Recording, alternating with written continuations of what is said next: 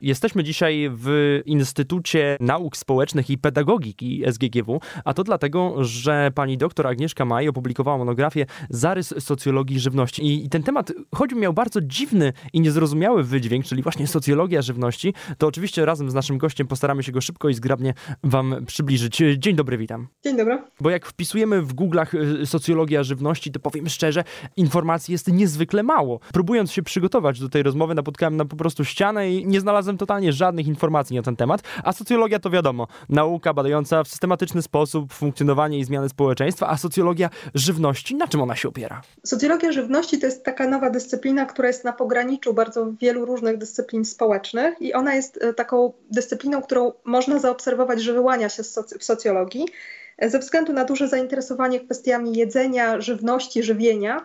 Nawet socjologowie ży żywności jeszcze nie mają dokładnie sprecyzowane, czy to będzie socjologia jedzenia czy żywienia. Hmm. E, i e, czy żywności, tak? Jeszcze tego nie ustalono.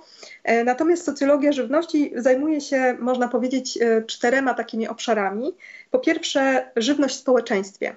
W jaki sposób konkretne etapy rozwoju społecznego są związane z określonymi podejściami do żywienia, żywności, jedzenia, w jaki sposób na przykład zmieniają się nawyki żywieniowe wraz z postępem społecznym. Drugi obszar to kultura, E, czyli to w jaki sposób e, znaczenia i wartości są e, przypisywane jedzeniu, żywności, jak z żywnością czy jedzeniem wiążą się pewna symbolika, rytuały rytuały społeczne, na przykład parzenie herbaty jest takim rytuałem społecznym. No tak, faktycznie, albo picie kawy, też się w to zalicza? Też, tak, tak, tak. Kawa jest napojem społecznym, to znaczy umawiamy się na kawę, żeby się z kimś spotkać, mhm. a kawa jest w tle, prawda? I to jest też ciekawe dla socjologów, dlaczego kawa, a nie na przykład jakiś alkohol, albo kiedy alkohol, a kiedy kawa o której porze, z kim i tak dalej. No tak, bo, ka bo, każde napoje mają tak naprawdę swoje własne ustalone godziny. Tak naprawdę nie o każdej godzinie napijemy się kawy, nie o każdej godzinie alkoholu i też, co ciekawe, nie o każdej godzinie możemy się napić herbaty. Tak, i o, chociażby we Włoszech, prawda, kiedy poprosimy o cappuccino po południu, to będą na nas krzywo patrzeć, ponieważ cappuccino pije się po śniadaniu. Więc e, to, to są też takie bardzo specyficzne różnice kulturowe, więc na pewno socjologów e, żywności to interesuje, jakie tutaj e, różnice kulturowe czy specyfiki kulturowe będą towarzyszyły pewnym potrawom czy określonym napojom. Oprócz tego socjologów interesuje też, jak żywność nas wiąże w pewne interakcje, czyli wzajemne relacje. E, na przykład możemy analizować, jak żywność zmienia się na, etap, na różnych etapach trwania naszego życia.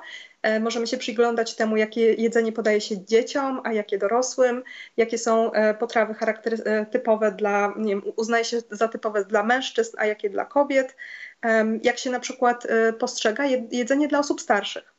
To jest też bardzo ciekawy temat, który się ostatnio pojawił, ponieważ różne firmy próbowały wprowadzić specjalne żywienie dla starszych osób i okazało się, że to jest, e, no, napotykają na opór.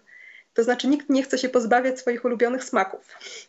E, no i jeszcze jeden obszar, którym się zajmują socjologowie, e, to jest organizacje i sieci społeczne, czyli w jaki sposób wokół jedzenia tworzą się różne organizacje.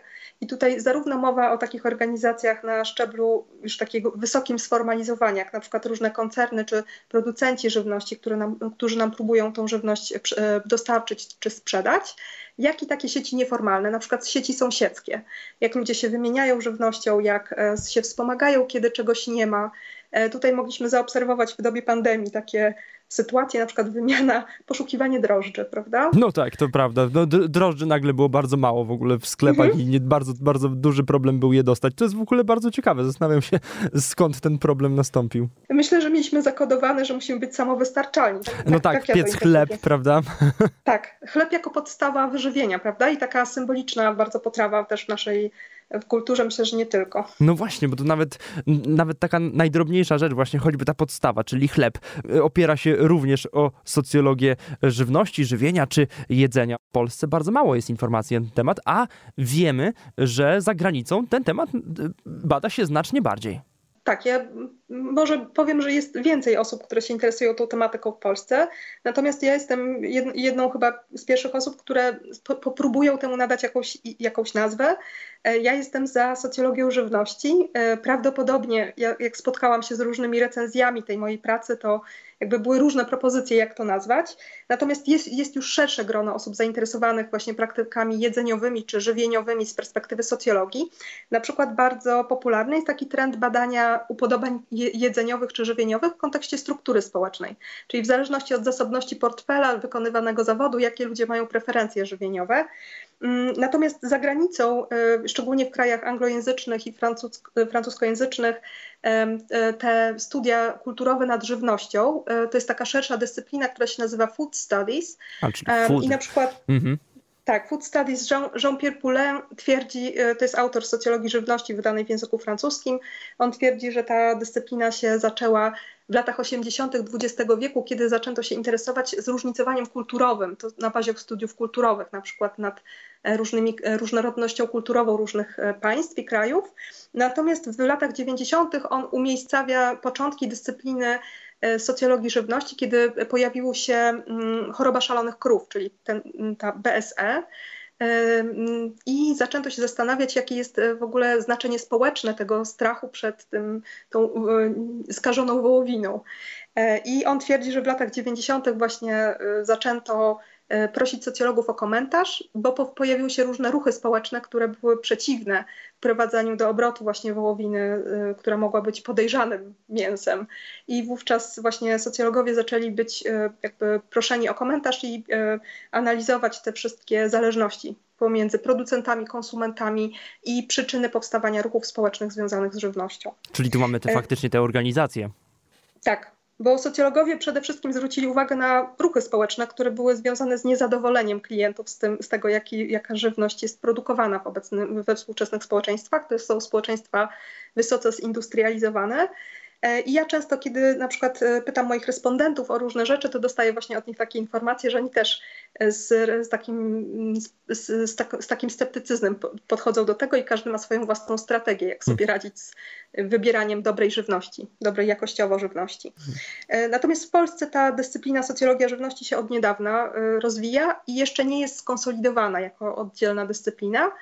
E, natomiast ja się pokusiłam o taki przegląd tematów, które mogłyby być e, charakterystyczne, czy mogłyby być e, specyficzne dla tej dyscypliny i właśnie zawarłam je w, w tej mojej monografii. Temat jest w ogóle niezwykle obszerny z tego, co rozmawiamy i, tak. i, i wydaje mi się, że, że można by spokojnie zrobić z tego na SGGW oddzielny przedmiot do nauczania, dlatego że temat jest a niezwykle ciekawy, b niezwykle obszerny i myślę, że sam przedmiot mógłby nie, nawet nie wystarczyć. E, muszę powiedzieć, że ten przedmiot już istnieje, ponieważ mhm. ja, ja po prostu zgłosiłam taki przedmiot dla studentów zagranicznych i on się zaczął cieszyć tak dużą popularnością i z roku na rok tych studentów chętnych przybywało. E, głównie prowadzę go teraz dla studiów e, obcojęzycznych, czyli dla tych wszystkich kierunków, które mają no, zainteresowanie żywnością. Wiadomo, SGGW i to jest taka specyfika, że mamy mnóstwo różnych kierunków studiów związanych z przetwarzaniem żywności, wytwarzaniem żywności itd. Tak E, no i właśnie e, to jest jakby owoc tego, e, tego przedmiotu. Ja prowadzę go już kilka lat i właśnie mm, z tego, co słyszałam, będzie też wersja polska, ponieważ słyszałam, że jest hmm. zapotrzebowanie również na wersję polską. Ja też napisałam tą książkę w języku polskim, bo właśnie w języku polskim nie ma takiej literatury. No. Natomiast po, w języku angielskim czy francuskim jest, jest trochę, natomiast nie jest to jeszcze popularne w Polsce. Czyli y, tak naprawdę albo czekamy na przykłady, albo na dalsze publikacje w związku z tym, dlatego że monografia to y, z tego co wiem y, niezbyt obszerne dzieło. Tak, to by miał być wstęp. Uważam, że jeszcze dużo można no by tak, było tutaj to jest zarys. Tak, zarys. To miał być taki zarys. Bardzo mam mnóstwo pomysłów na to, co jeszcze mogłabym tutaj rozszerzyć. W zasadzie osoby, które już tą książkę czytały, E, miały też e, mnóstwo sugestii, co jeszcze można by było rozwinąć i co byłoby ciekawe. E, może ja powiem tylko o kilku pomysłach, które mnie akurat wpadły do głowy i wydawały się takie ważne. To jest na przykład to, jak, jak się kształtują wzory żywienia ze względu na płeć tak naprawdę socjologia żywienia opiera się o każdy aspekt naszego życia i każdy, a, i każdy aspekt związany z jedzeniem, z piciem moglibyśmy zawrzeć w badaniach, co, co czyni go w ogóle abstrakcyjnie dużym pojęciem i abstrakcyjnie dużym tematem badań. Ja jestem e, zaskoczony, że nie było takich badań wcześniej e, u nas w kraju, albo były, ale nie były aż tak szeroko publikowane jak ta tutaj. I tak sobie myślę, że mm, można by to trochę nazwać takim kulturoznawstwem żywienia? Nie wiem, tak naprawdę mam sama dylemat, jak to nazwać. Natomiast a propos socjologii żywienia, e, to jest tak, że tę dziedzinę rozwijają bardziej specjaliści od, specjaliści od medycyny. Bo oni się zajmują tym, jak żywienie w populacji się zmienia pod wpływem różnych czynników. Natomiast ja, ja wybrałam taką nazwę socjologia żywności, która ma wskazywać na to, że to jest właśnie to szersze spektrum, nie tylko kwestia medyczna. E, tak, i e, mnóstwo tematów, tak jak Pan powiedział, tutaj możemy, e, możemy poruszyć. E, może ja powiem tylko o kilku, które mi się wydały takie szczególnie trudne do znalezienia w naszej literaturze. Mhm. E, chociaż e, to, co mnie skłoniło do napisania tej książki, to to, że jest wiele osób, które zaczynają się zajmować tym tematem w Polsce, ale każdy robi to w jakimś wąskim wycinku.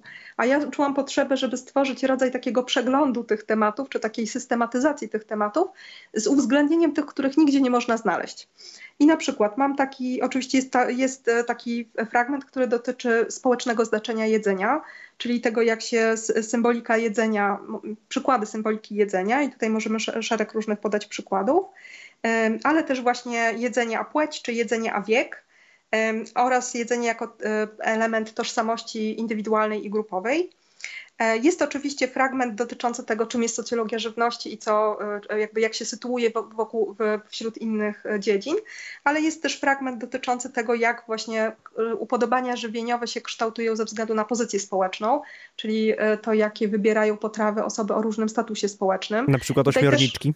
Też, tak, na przykład ośmiorniczki albo na przykład sushi czy sushi jest jeszcze e, czymś, co wyróżnia, tak? Czy sushi jest jeszcze ekskluzywnym no, ciekawe pytanie, no. produktem. I tutaj jest też taki, taka trudność, że te, te, te, badania są w Polsce również prowadzone, ale nie są też tak e, jakby u, u, zaklasyfikowane do jakiegoś konkretnego nurtu socjologii żywności.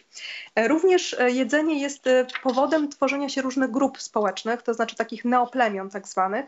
Na przykład w internecie ludzie bardzo często szukają sobie diet, albo jakichś konkretnych przepisów spożywczych do zjedzenia, tak, do, do przygotowania. I tutaj moda jest bardzo ważnym czynnikiem kształtującym. Na przykład jakiś czas temu były mody na diety bezglutenowe, a teraz myślę, że gdybyśmy przejrzeli, to byśmy znaleźli jakieś inne inspiracje. E, I właśnie y, grupy mm, ludzi, którzy się koncentrują wokół jakiegoś konkretnego sposobu jedzenia, możemy ich nazwać e, subkulturami żywieniowymi. No właśnie, dlatego że tych blogów internetowych jest po prostu cała masa. No nie jesteśmy w stanie ich zliczyć. A to też tak. należy do tego grona y, y, socjologii żywności. Tak, tak. Czyli tutaj możemy analizować w dowolny sposób to, jak ludzie na przykład się odchudzają, w jaki sposób właśnie akcent, e, argumentują to, że wybierają taką, a nie inną dietę. Tutaj inną grupą będą na przykład sportowcy, inną grupą będą na przykład ci, którzy chcą zredukować wagę, jeszcze inną będą na przykład ci, którzy chcą. Mają jakieś inne cele, prawda? Mają jakieś, nie wiem, fascynację konkretnym sposobem żywienia. E, bo są na przykład ludzie, którzy jedzą tylko surowe produkty, są tacy, którzy są wegetarianami, weganami i to wszystko można wspólnie opisać jako rodzaj subkultur żywieniowych. Absolutnie nieprawdopodobny zakres tematyczny. Jeszcze mi przyszła do głowy w międzyczasie y, religia w jedzeniu. To też jest bardzo tak. intrygujące, dlatego że poszczególne religie również inaczej jedzą. Tak, mamy bardzo szeroki zestaw różnych tabu żywieniowych, które się wiążą z zakazami religijnymi. E, no i tutaj też e, właśnie dwa najsłynniejsze studia, które tego dotyczą, czyli e, dotyczące różnych, znaczy może nie będę wchodzić w szczegóły, ale ogólnie każda religia ma swoje wykluczenia, prawda? I tutaj też miałam okazję, to też była wielka inspiracja dla mnie, rozmowa ze studentami zagranicznymi, którzy jakby prezentowali swoje własne przekonania mm -hmm. na ten temat. Jakby to było dla mnie też taką inspiracją do tego, żeby więcej się dowiedzieć. E, I, I, tutaj mieliśmy, ja ostatnio na przykład w zeszłym roku miałam bardzo dużą grupę z Indonezji. E, każda wyspa, wiadomo, ma tam inne wzory kulinarne i po prostu y, dowiedziałam się o tak wielu różnych zwycza zwyczajach, których nigdy wcześniej nie poznałabym, gdyby nie możliwość pracy z tymi osobami. No, tutaj, ogromny tak. przekrój. To wszystko i jeszcze wiele więcej znajdziecie w zaledwie zarysie y, z socjologii żywności autorstwa dr Agnieszki Maj z Instytutu Nauk Społecznych i Pedagogiki Szkoły Głównej Gospodarstwa Wiejskiego y, w Warszawie, która w pewnym sensie, jako jak już ustaliliśmy, jest pionierką w tej dziedzinie, w dziedzinie publikacji badań na ten temat. Y, proszę jeszcze powiedzieć, gdzie byśmy ją znaleźli, bo jestem absolutnie zafascynowany tym tematem. Ta książka została wydana przez wydawnictwo SGGW i jest dostępna w dystrybucji wydawnictwa SGGW, więc można się do, niej, do wydawnictwa zgłosić, żeby tą książkę zakupić. Ale rozumiem, że napisana jest takim prostym językiem, że wszyscy tak. zrozumiemy. To był mój cel. To był mój cel, żeby zarówno osoby, które są profesjonalistami, jak i osoby, które jakby zainteresował je ten temat, mogły tam coś znaleźć dla siebie. Także jeśli ktoś nie będzie w stanie przebrnąć przez całość, to być może przez to, co go zainteresuje. Doktor Agnieszka Maj z Instytutu Nauk Społecznych i Pedagogiki Szkoły Głównej Gospodarstwa Wiejskiego w Warszawie była moim gościem. Dziękuję bardzo za rozmowę. Dziękuję. dziękuję bardzo. Naukąt. To już również wszystko ode mnie w Naukoncie. Ja nazywam się Kamil Kuć. Do usłyszenia. Dzięki wielkie.